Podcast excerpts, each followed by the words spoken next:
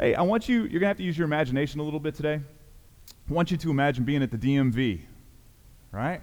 The DMV, which, hey, don't gripe, it's not bad in Knoxville. I've been in some bad DMVs. We've got it good here. Um, or imagine being downtown, Market Square on Friday night.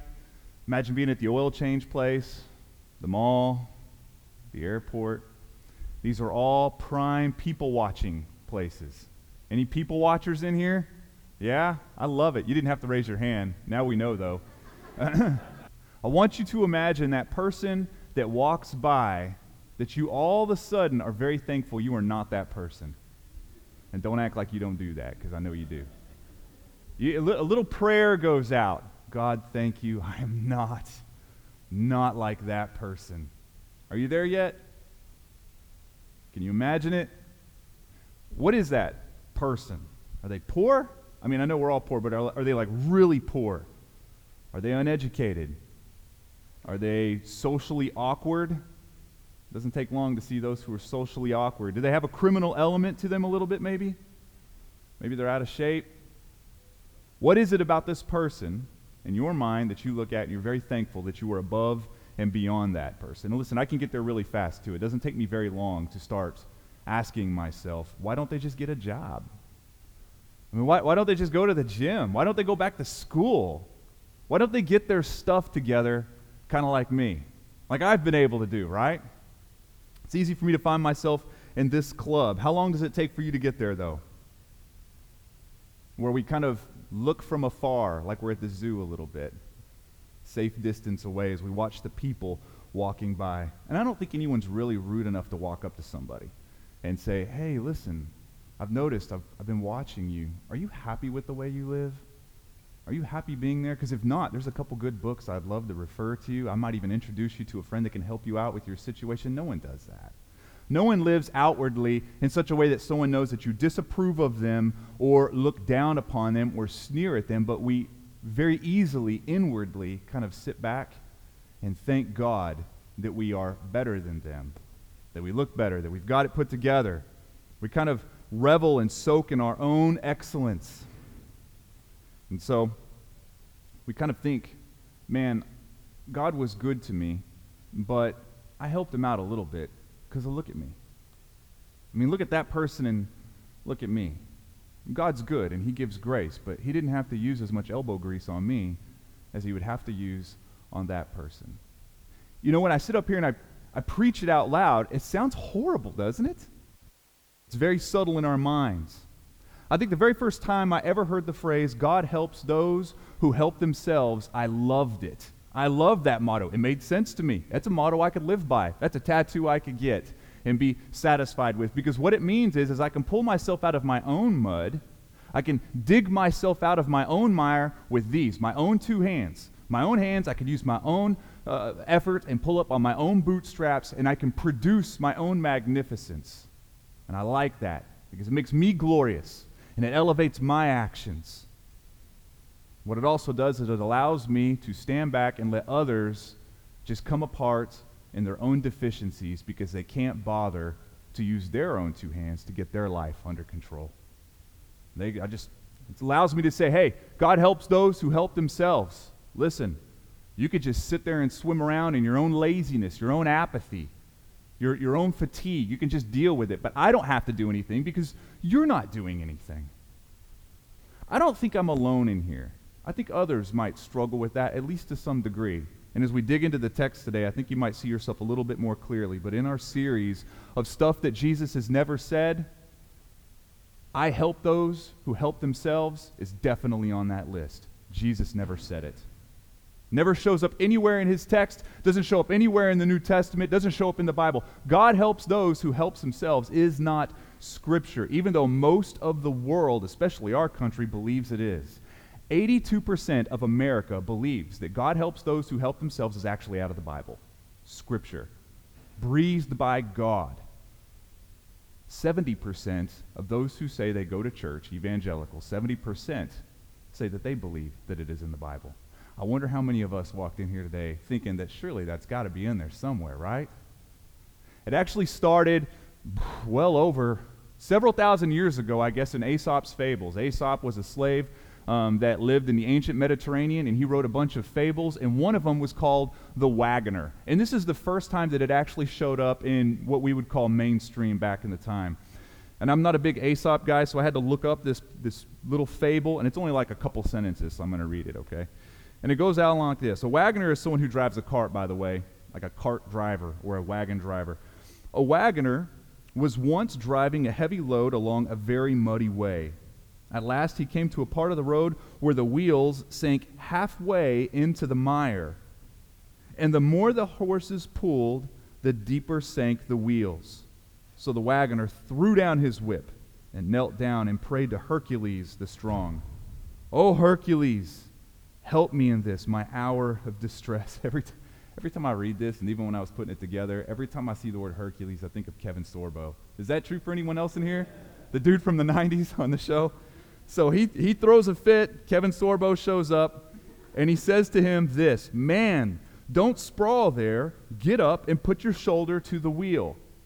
The axiom of this fable, the moral of this entire fable, Aesop says, is the gods help them that help themselves. That's where it showed up. Over 2,000 years later, Benjamin Franklin grabbed that phrase and really punched it into the mainstream because he put it in the Farmer's Almanac in 1736 in the version that we are used to saying it, which is God helps those who helps themselves. And now everybody says it. We say it, our neighbors say it, our grandpa says it, rappers say it. Even our president has said it publicly. A few years ago, he gave a speech where he was very frustrated our president was trying to push through some legislation that had a lot to do with jobs, manufacturing jobs. But he was frustrated because the legislature was caught up making In God We Trust the national motto. So he says in his speech, that's not putting people back to work. I trust in God, but God wants to see us help ourselves by putting people back to work. So later on in the, in the press conference, a journalist asked the press secretary, Don't you think it's a little odd that we would bring God into the jobs debate? To where the press secretary replied, Well, I believe the phrase from the Bible is, The Lord helps those who help themselves. Isn't it ironic that a polytheistic fable that appeals to Greek mythology has now found it in our times to be scripture to most people who have ever heard it? It's incredible what happens just over a little bit of time. And the thing is, is there's a lot of damage that comes from this theology. We'll call it bootstrap theology. There's a lot of damage. The damage report, it sounds a little bit like this. We assume as people, in this weird theology, that God himself handles people like we do. We've, we've made God in our own image, where God doesn't pitch in unless the people pitch in. And that's how he handles us. That's the second thing we assume is that we actually helped God. That God came down to give us grace, and God came down to serve, and God came down to help us, but but he was watching us carefully. And when he came down to rescue and redeem and break us out, we helped in the jailbreak. We helped, we were a big part of it. A third part, tenant in this theology, is that because of these things, we are only called to extend grace to those who are pitching in, those who are doing the work. We watch, we wait, and we only move if they move. It's bad theology. I want to take you back to the DMV or the airport, wherever, and I want you to imagine being there. Think about it. And we're going to go through a parable in Luke 18. Luke 18, verse 9, there's a parable. And listen, the parables, it's one of my favorite genres of biblical literature. Next year, in January, we're teaching a class up here before the service that uh, teaches people how to read the Bible. And when it gets to parables, I especially love them. It's my favorite. The thing about parables, though, we have to be careful We've heard them so many times. It's almost like slipping on and taking off a well worn shoe. It's a song we've heard a million times. It's a movie we've seen 40, 50 times. And what used to be a hook, and what used to be a punch, and what used to shock us, shocks us no longer because we've heard it since the time we were this big, right? And that's the whole force behind a parable. The reason the parables were so effective when Christ taught them is because they always jigged when they should have jagged. Right when the original audience thought everything was going to turn right, it turned left. And in that shocking moment, that was the teachable moment. But we've heard it so many times, there's no more shock. There's no more surprise. So we got to be careful as we go into this. That's part of my job, by the way, as a teacher and as a preacher, is to help you see it correctly. And I'm going to do the best I can today. Luke 18, verse 9. He also told this parable to some who trusted in themselves that they were righteous and treated others with contempt. Verse 10 Two men went up into the temple to pray, one Pharisee and the other a tax collector. Okay, stop right there, real quick. There's a warning. It's kind of commonplace that whenever we see the word Pharisee in a parable, we just stick a dunce cap on him, right? He's the bad guy. He's Pharisee. He's bad guy. He's got the black hat on. He's hypocritical. He's self righteous. He's always pressing the people down. He's always putting burdens on people's shoulders. He's the black cat. And that's not how the original audience heard it. They didn't have black cats back then like they do now. We've had a lot of parables to enculture us to see this. This was not the way it was, right? The black cat belonged on the tax collector in this. As soon as the words tax collector came out of the teacher's mouth, people all of a sudden saw who the villain really was. We don't really have people in society today that run a, a high equivalency with what a tax collector was back then in Jewish culture. You see, when a Roman Empire took over a place, they didn't collect the taxes. They got someone who lived among the people, who was the people, who, who was Jewish, to go and collect the taxes themselves. So they were the lowest common denominator. They stole from their own people. They preyed upon their own people. They couldn't hold office. They couldn't even testify in court. We, we don't have anyone like that today. I think the closest thing we have is maybe like a, a, a cartel leader or a drug kingpin or someone who traffics humans back and forth uh, uh, across borders, someone who turns on their own kind. It's probably the closest thing we have. So if I were to have said that to you today, instantly the black hat goes on them. The Pharisee, however, not so much. I mean, sure, they, they might have put burdens on people's shoulders, but from the outside looking in, it looked like they had everything together. Their head was on a swivel. They said the right things. The temple was their jam. They were always there, looking right, speaking right, doing everything right. And they might have liked to make money, but they would never turn on their own people. To us, we have it swapped a little bit. The original audience would have had the hats on different people than we do. Jesus is about to turn this upside down, though. He says in verse 11 The Pharisees, standing, or the Pharisee, standing by himself, prayed this way God, I thank you that I am not like other men, extortioners, unjust, adulterers, or even like this tax collector. I fast twice a week. I give tithes of all that I get. Now, that's a little bit important there in verse 12. He's not just saying, I'm better than this guy. He's saying, I'm better than all of my kind, too, because they weren't required to fast twice a week. Scholars disagree on this a little bit. The range, however, is Pharisees were required to fast either one day all the way up to maybe nine or ten, depending on which scholar you listen to. He's saying, I am ten times the Pharisee. I'm not just Pharisee, I'm like Pharisee with turbo. I don't just tithe, uh, uh you know, off my increase. I give 10% off of everything. I get a gift card in the mail, I give 10% off of that. I grow it in my garden, I give 10% of that away. Anything I have and everything, I give 10% away. What is he doing right here? What is he doing? What, what does he think he's getting away with? He was announcing to God how superior he is. He was glossing himself out loud so that people could hear it. It's amazing. And who is he choosing to use as his comparison?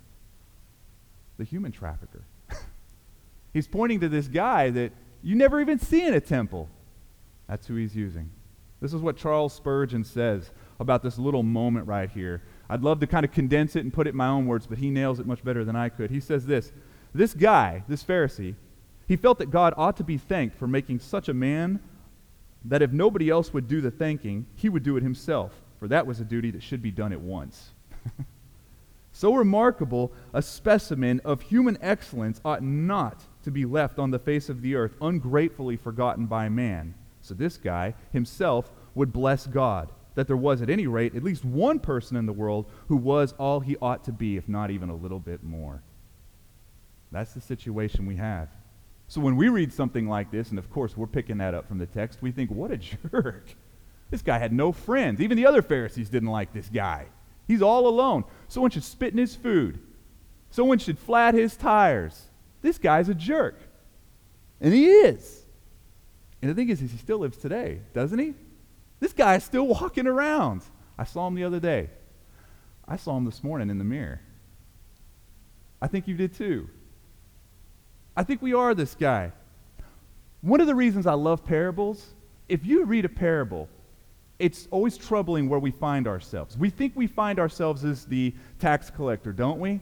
Yeah, wrong. That's not the whole hook in the parable. The parable is we are the Pharisee. We are the one that judges ourselves by other people. We are the one that gloss ourselves. We are the one that are self righteous, right? If you could read a parable and come out of it unscathed, you're probably handling it incorrectly.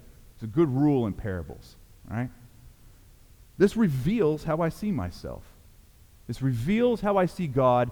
This parable reveals how I see the community, how I see the city, how I see you. Verse 13. But the tax collector standing far off. Now, when it says far off here, it doesn't mean that they are distant from each other. It means he is distal from the, the inner part, the Holy of Holies, which is where the Pharisee would have been.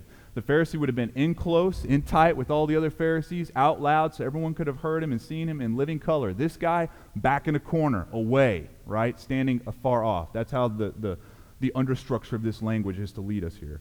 But the tax collector, standing far off, would not even lift up his eyes to heaven, but beat his breast, saying, God, be merciful to me, a sinner. So his eyes aren't on anyone else in the place, not like the other guy. His eyes are pointed straight down. And he's not comparing himself to other people. He's, he's literally comparing himself to God and sees how far he falls short, understanding that God is the only place where mercy comes. God is the only, he can't manufacture it. He can't move his own wagon wheel. He sees God, he sees how far he falls short, and understands and says something very beautiful here. He says, God, be merciful to me, a sinner. Now, listen, this is a phrase, have mercy on me or be merciful to me, is a phrase that we hear all the time, right? But by the time this was spoken to the original audience, they would have only seen it maybe one or two, depending on how you read it, two other times in the known Bible, what they would treat as scripture back then, maybe once or twice.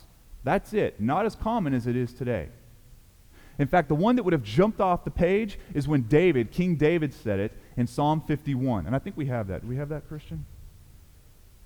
This is how it starts Have mercy on me, O God according to your steadfast love, according to your abundant mercy, blot out my transgressions. Wash me thoroughly from my iniquity and cleanse me from my sin. And wh- when is he saying this? I mean, it gives you the answer right on top of it. He'd committed murder, he had committed adultery. He had turned his back on his own people. And a prophet of God came and showed him, You are the man. What you did in secret is now apparent to all of us. You are the man. You are the one that is nosediving the plane, which is on fire. It's on you. And here David is in the worst of his days, at the lowest of his points. And what does he cry out? But, oh my God, have mercy on me. And what I love about this tax collector is he's ripping David's prayer off because I think he feels him and gets him. I don't know what this tax collector did. The parable doesn't tell us. I get the feeling he's done more than just collect taxes. I think he's done more than what his job has called him to do. And I think he understands David. The first thing I get from this parable is the distance between the two prayers. Do you see that? The distance between the two prayers. You could almost call this, and I've heard other pastors call this passage really and truly a tale of two prayers. I'd have to disagree because I don't even think the first guy's praying. I think he's just announcing his awesomeness for everyone to see how he's got it together. But this guy, this guy, this tax collector, he came as a broken man with jagged edges with no hope. And he depended on and yet needed God to breathe his life.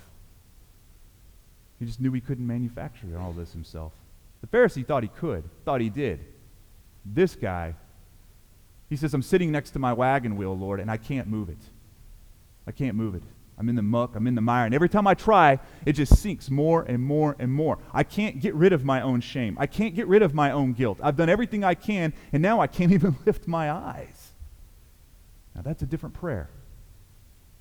He says this in verse 14 I tell you, this man went down to his house justified, saved, basically. Saved. Where God forensically and judiciously sees this man as clean and no longer dirty, innocent and no longer guilty. For everyone who exalts himself will be humbled, but the one who humbles himself will be exalted. And that's a common biblical theme we see over and over again. This is what Jesus is doing. Jesus is disagreeing with Ben Franklin, he's disagreeing with Aesop, he's disagreeing with many people in our culture today. God does not help those who help them. God, in fact, helps those who cannot help themselves. He helps those who have no ability to do it. What God would say instead is, I take those who know that they can't help themselves, and those are the ones I help. And those who think that they don't need any help, those are the ones that I'm not going to help. It's a different theology altogether. So the question we have to ask ourselves today as a church is how do you measure yourself? How do you measure yourself? Do you measure yourself by looking at God or looking at man? It's really not a tale of two prayers, it's a tale of two sets of eyes. One is looking down and looking to God out of humility, and the other is looking with pride onto his fellow man, his neighbor. How do you measure yourself? By man or by the God man? What does that look like? You see, if you measure yourself by those around you, your neighbor, you measure yourself by those who misbehave, then it gives you right to look down on them. Wonder why they can't catch up with you and quit being a problem for society. And because of your awesomeness and the fact that you put it together, God actually owes you a little bit of a debt. Because God helps those who help themselves. But if you measure yourself by the God man, you see how far short you come. Like this man, you fall with humility, and it's not God that owes you a debt. You, in fact, owe God a very deep debt. Because he behaved where we misbehaved. Who is moving your wagon wheel? Who is indebted to whom? Who's awesome in your story? Who's behaving well in your story? It's a sneaky theology when this gets in. It's a sneaky one. There is a little bit of Pharisee in all of us. And it's in us genetically because of the fall. We got it from our first father, Adam, this pride. And this little Pharisee loves to come out and maximize our efforts, yet minimize God efforts. That way we expect everyone else's efforts to catch up with our own. Right? So we all have it. I have it in me for sure. And whenever we have forgotten what God has done for us in the beautiful story of his gospel, we call that gospel amnesia, where we have forgotten. Because the beautiful gospel in this passage is we couldn't move our own wagon wheel. We're, we're like this guy, stuck. And every time we try something, it just gets further down in the mud. Yet he shows up. He shows up not to yell at us, not to admonish us, not to tell us to work harder, but he just moves it for us. It's grace. It's grace. Even though we spend our entire lives exerting great effort to do it ourselves, God shows us grace. And we define and redefine and redefine it here all the time. Grace is God's favor to you totally despite you. His favor to you totally despite you and your best attempts to get it yourself and your strongest attempts to push him away. Despite your best works and your worst works, God's grace comes. That's a better theology. And he doesn't just fix our issues from some ivory tower, but he incarnated and got in the mud and the mire with us. He doesn't just pull the wagon out, he's in the mud, up to his neck, in our creation doing it. And Jesus did not find us helping. He did not find us aiding and abetting. He, he found us rotting, dead. This is super important. This part of this theology is super important. We were spiritually dead when God found us. Not able, not a little bit clean, not cleaner than our neighbor, but dead. Listen, there is this comparison, this uh, illustration I've heard taught to help us see salvation a little bit better. It's a bad illustration, and it goes a little bit something like this. And I've read it too, so you might have read it or heard it or both. You're sick in a bed. And all you need is this remedy, like a vial of medicine or whatever. And this physician comes in, the great wise physician, and he puts this vial on the bedside table. And all you need to do is reach over and take it, and it will heal you. Now, he's not going to do it for you, this theology says. That's up to you. He's brought the remedy to you, but it's up to you to reach out and grab. What is this? God helps those who help themselves. It's just a Christianized version of it. It's not reality. Now, Pharisees love this preach, but it's not true. It's not true. He found us dead, not just sick. In fact, as A.W. Pink would say it, it's not that he just found us dead, it's that our hearts declare war on the great physician. We don't even love the one bringing the remedy until he changes our hearts. We don't like this very much. We were dead, and we could not help God in our own rescue. This is what it says in Ephesians 2. Maybe this will help some of you understand this passage a little bit better. Ephesians is kind of chunky. It's great, though. Great, great book. If you're going to memorize books of the Bible, this is one that when people do memorize books of the Bible, this is usually one that they always go for first because it's just rich with stuff. But here it is in verse 1 of Ephesians 2. And you were, what does it say? And you were dead. Dead. Not sick. Not kind of just in need of help. Not kind of got it figured out, but just need a little bit of help. Dead. And you were dead in the trespasses and sins in, what, in which you once walked, following the course of this world. Of course, we all did. He's talking to people that used to be in the world. Following the prince of the power of the air, the spirit that is now at work in the sons of disobedience, among whom we all once lived in the passions of our flesh, carrying out the desires of the body and the mind, and were by nature children of wrath, like the rest of mankind stuck down in the mud without an answer, dead. Dead. Dead. And that's what makes this next part so beautiful. But God. what? I mean, two words. Listen, it's the gospel. But God. But God being rich in mercy because of the great love with which he loved us, even when we were dead in our trespasses, made us alive together with Christ. By grace you have been saved. Let me unpack that a little bit. If I were to call you up this week and say, hey, I'm going to go to the cemetery, I'd love to take you with me. I mean, that would never happen. That's kind of weird. And you, but let's just say it does. And you said yes. and I came and picked you up. But on the way to the cemetery, I said, we need to go to CVS first. Go to CVS or Walgreens, whichever one you are. And then I, we buy a bunch of medicine. Just all different kinds, prescription, non prescription. We just fill up bags. We go to the cemetery and we start to kind of throw it all over the graves. And I get a bullhorn out and I start yelling at the tombs to come up and take the medicine. This can make you alive again. This can fix your situation. It would weird you out. Would, you would call for backup, wouldn't you? you say, Luke, I knew you were charismatic, but come on, man, they're dead. Why would that be weird? Because the dead can't fix themselves. Why can't they? Well, because they're dead. That's the idea.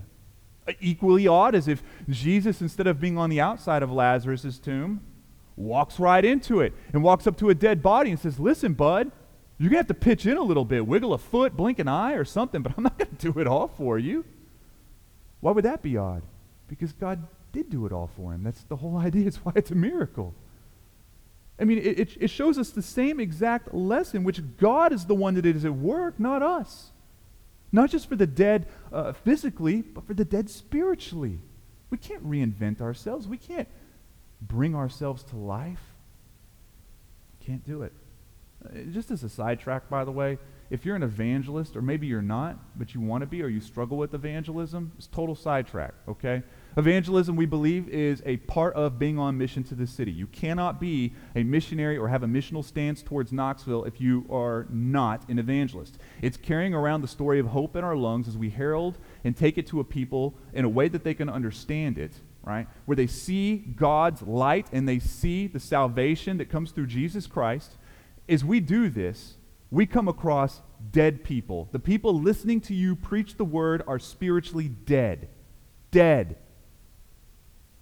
So even if you get big style points in how you do it, you're not doing the work, understand. God is the one shifting all the blocks around and breathing and, and lighting that person up to new life. That is God's action. So, because, and the reason I'm telling you this is because we bump into people that look really, really dead, don't we? They got the gang tattoos on, like the little teardrop ones. I've heard that's like how many people they kill. I seriously doubt that sometimes, man. But I see the little teardrop tattoos. That's someone who is just deeply entrenched in gang activity, right? I mean, they're like extra dead. But did it matter to Jesus whether someone had been dead for five minutes or 50 minutes or five hours or five years? No. Dead person's dead person. God specializes in dead people. and he especially gets glory from the really dead people. So be encouraged as an evangelist. You're not the one doing the work anyway. Do the best you can, speak it in a way they understand it. That's what a good missionary does. We speak their language, and at the same time, when it is all said and done, remember, they're not alive. This is work that God does. I got to get back to it. Our remedy, folks, it's not sitting on a bedside table. Our remedy was a man, fully man and fully God.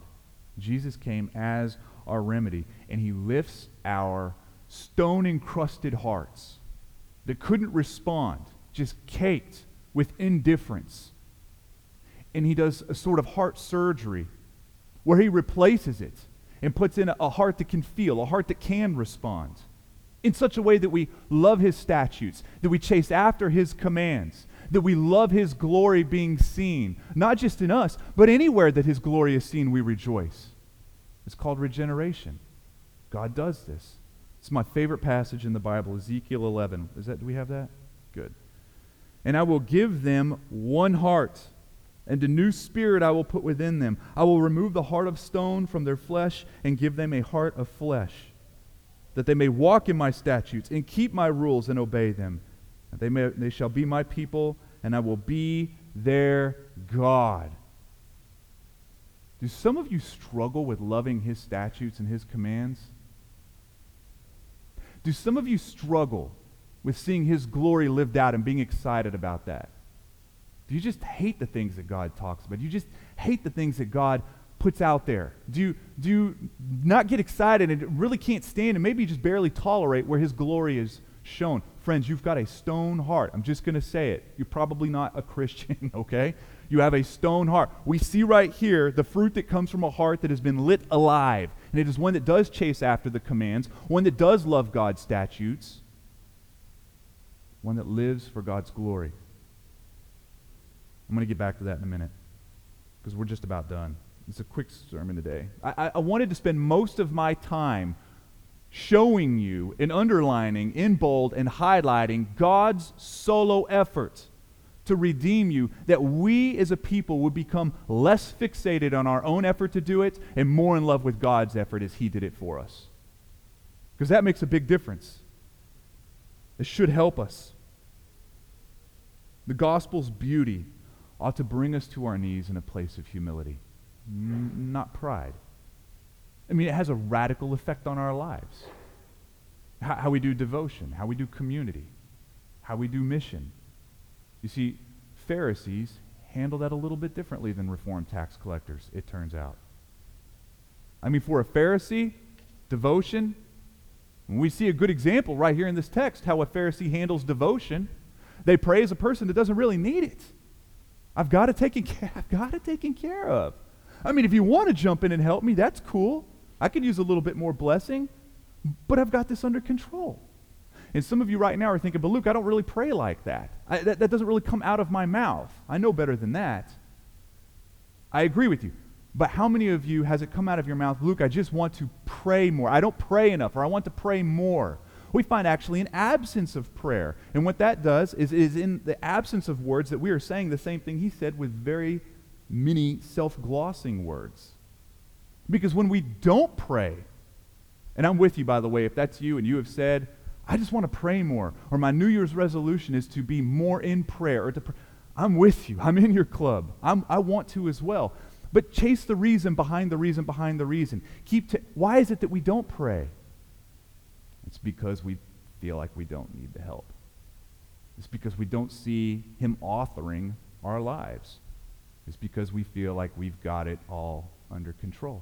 It might sound a little weird to have it said out loud, but isn't that not what it is? I mean, you've got this tax collector, right? His guy's not even going to make it to lunchtime unless God does something big.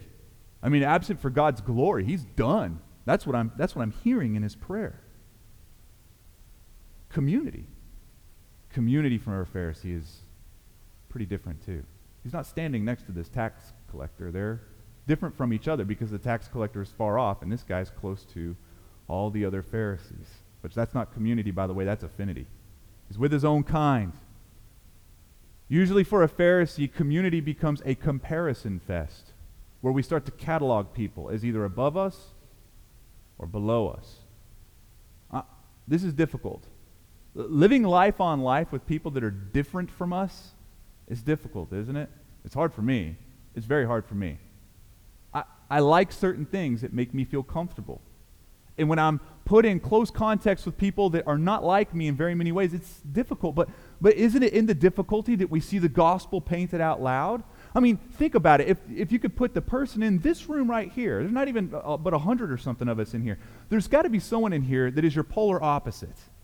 When we were to put you two together, you are not as different as you are from God. God is different from us, but yet He does life on life with us. He comes and indwells us. He comes and lives with us. He breathes through His Holy Spirit into our lives. We're very different from God. So when we do community well, it just pictures the gospel. It pictures the gospel. Romans 5 8.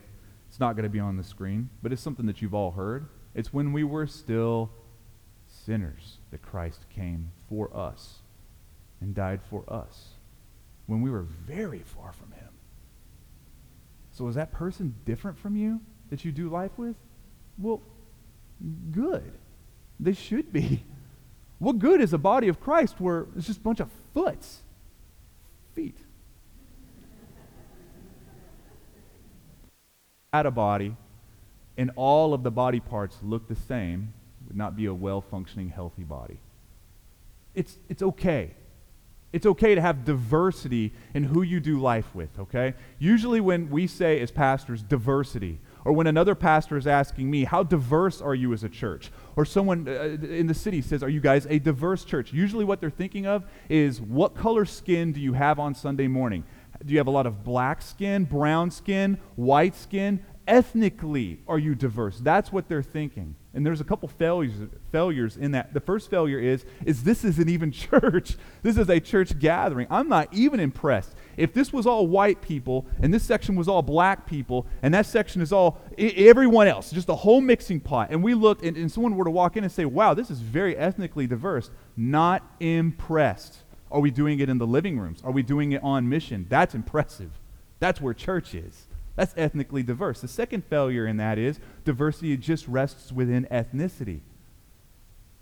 What about, what about the singles doing life with couples, doing life with big families, doing life with small families, doing life with those who have been in prison, doing life with those who make minimum wage, doing life with those that live on different sides of town, reformed tax collectors, doing life with Pharisees who are in construction. That is something that God is okay with. That is just as much diversity as ethnic diversity. I don't know why I went off on that. I think also Pharisees, they struggle with mission. And I know I do. Because one thing that's easy for a Pharisee to do is to put a burden on people's shoulders for them to get their own wagon wheels out of the mud before we have anything to do with touching them. We want our lost people sanitized. That's what we like it. If, if there's people that are far from Christ, we get a little nervous and a little jittery if they cuss in front of us, right?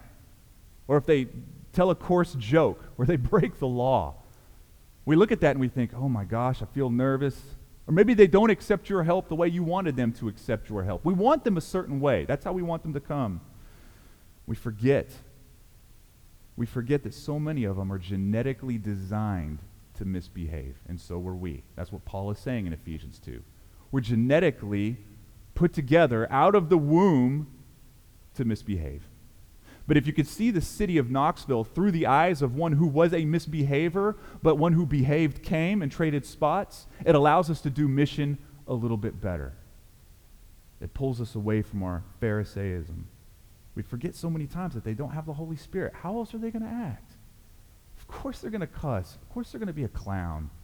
Of course they're going to be weird. Of course they're going to have addictions. Of course they're going to say they show up and they don't. Of course they're going to be abusers and addicts. Of, of course. They don't have the Holy Spirit. How many of us in this room are those things? Being on mission it doesn't just mean seeing through the eyes of one who was once dead. It means being in the places where the dead are. It means ourselves being in the muck and the mire. Not doing the things, but being where they are at. It means a lot of things. I'm going to talk to a couple people, not like individuals, that would be awkward, but I'm going to talk to a couple groups of people, and then we're done. I'm talking to myself and many of you when I talk to those who are Pharisees who were under construction. We know we're Pharisees. We don't like to be Pharisees, but we know it's running through our veins. Right? The bad news is, is we are more self-righteous and more self-fascinated than we really originally imagined. But the good news is, is the gospel is that much more beautiful than we could have ever hoped. That the gospel loves us in, in spite of how weird and crude and unchristlike we can act sometimes. That's the good news for us. But I do want to leave you with the question how has it affected you, being a Pharisee, that is? How has it affected your devotion or your community? How has it affected your mission? I was praying about this early this morning, how it's affected me the most. I think it affects me in community the most. I don't think I, I, it doesn't grieve me so much to be around the, the, the city that's lost and dripping in their own depravity. It, it, for some reason, it just it doesn't bother me. And I think I see God in my devotion a little bit more clearly. But when it gets to the church, that becomes a struggle. I want to know why people haven't caught up. Why have you not caught up? What's wrong with you? And look down and judge myself by them. It becomes very different to do life with people that are different. What is it for you? What is it for you? Listen, church, we cannot reach and impact the sick or the homeless or the oppressed or the afflicted or the impoverished or the marginalized or the unstable or the addicted or the overwhelmed. We can't do that. We, we, we can't engage those who are different without seeing ourselves as Jesus is teaching us in this parable. We can't do it. You know, part of this parable that I can't preach today, it's its own sermon. You noticed only one of these men left as a Christian. It's, that's the jig and the jag and the parable. It's not the one we would have thought, right? The black hat walks out. Turns out there are no black hats and there are no white hats. Jesus has the white hat. Everyone has the black hat. But because of what Jesus has done, the tax collector walks out a free man. But not the other guy. Even though from the outside it looked like he would be the guy that walked out with salvation just dripping from his robes, it was not. It was not. It's a different sermon. But if you can't see people correctly, and you can't see God correctly, and you can't see community correctly or the city correctly, friend, can you see the gospel correctly? Because the gospel gives us 2020 vision on those things, or at least helps us see God for who He is, and each other for who we are, and what community for what it is, and the city for what it is. And if we can't see any of that, then I, I would have to submit you haven't even seen the gospel yet. Could you be the one walking out that has not been justified? And then the last group I want to talk to is this some of you that are the Reformed tax collectors. The one who is having a hard time lifting his eyes. This passage says they felt so dirty and so polluted they could not even lift their eyes. Have you ever been there and felt that way? I have. Now, God did something very beautiful in, in this man's life, in this parable. It would be misplaced if he showed up the very next week and still could not lift his eyes. Why? Because he's been justified and God sees him differently. And now he has every right, with confidence, he can lift his eyes. Even with his bad acts behind him, even with his sins, even that day, God sees him and sees you, friend, forensically, judiciously, as righteous, without sin, as he sees his son. That should bring a, a sense of worship and presence to you. If you have a hard time raising your eyes still to this day, you're struggling a little bit with how you see the gospel. You're struggling to really believe that it's as good as it says it is. The story is a good story. And I think you might be struggling with that. So, listen, we're done with this, and we're going to do something a little different today. Um, and listen, try to hold in the gasps, all right, until after we're done. But I would love for you, and we only do this a few times a year, to break up into small groups okay? You're gasping with your eyes. It's okay because I'll be looking at my watch and we won't do it for a very long time. But I want you guys to talk about where, where it is that you struggle at being a Pharisee. Is it in how you see God, how you see the church community, or how you see the city? Where is the struggle for you? I, I mean, I gave you my struggle. I, I think it's with community. It's something that I have to be watchful of it. What is it?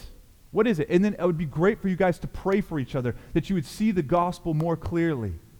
There's power in this. Now, listen, if you're a guest today and you're like, oh my gosh, we're getting in groups and I don't even know anyone, listen, you can just say pass when it comes to you, all right? Pass, or I'm a guest, or something like that. you don't have to say a word if you don't want to. And we're only going to do this for a few minutes, okay? And then we're going to go on. Worship's going to come, and we're going to finish the service. How does that sound? Good? All right, so let's go ahead. I'm going to pray, and then we're going to break up into groups. You guys look so nervous. Calm down. It's not that bad. Father, I thank you so much for your goodness to us. I thank you so much, Lord, that you came down into my mire. My wagon wheel was covered with mud. You couldn't even see it. I've tried so many times to get that wagon out of the mud that I've made it as bad as it was, but you came in, Lord, and you did what I never could. Lord, that you crawled up on the cross and you died and you, you took a wrath and you took a judgment on your shoulders that was supposed to fall on mine. And you gave a righteousness to me that was supposed to be yours. And you took an unrighteousness from me that was supposed to be mine. And you grafted me into a family that I, I didn't belong in. And you became a father to me and a king to me that I didn't even ask for. But you changed my heart. You broke the stone off.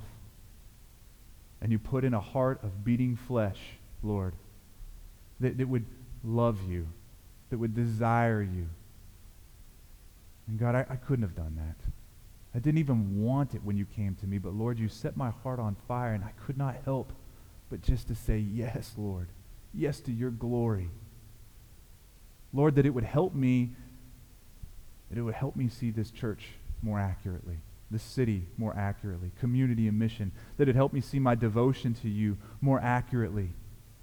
That I would not stop coming to you as this tax collector where I need help. Lord, I, I need you. I need your grace and your mercy. I, I need you to open the doors. I need you to shut the doors. I need you to fix my heart. I need you to put down the desires of my flesh. I need you to give me new desires. I need you to do it, Lord. That I would not ever leave that. Lord, that we would not be a church of Pharisees where we just spend our time and take turns thanking you of how awesome we are and how we've arrived. That we would not be a church that sneers down our nose at a city that cannot seem to catch up. Lord, we love you and we thank you. And it's in your name that we celebrate. It's in your name that we get together in groups. Amen. All right.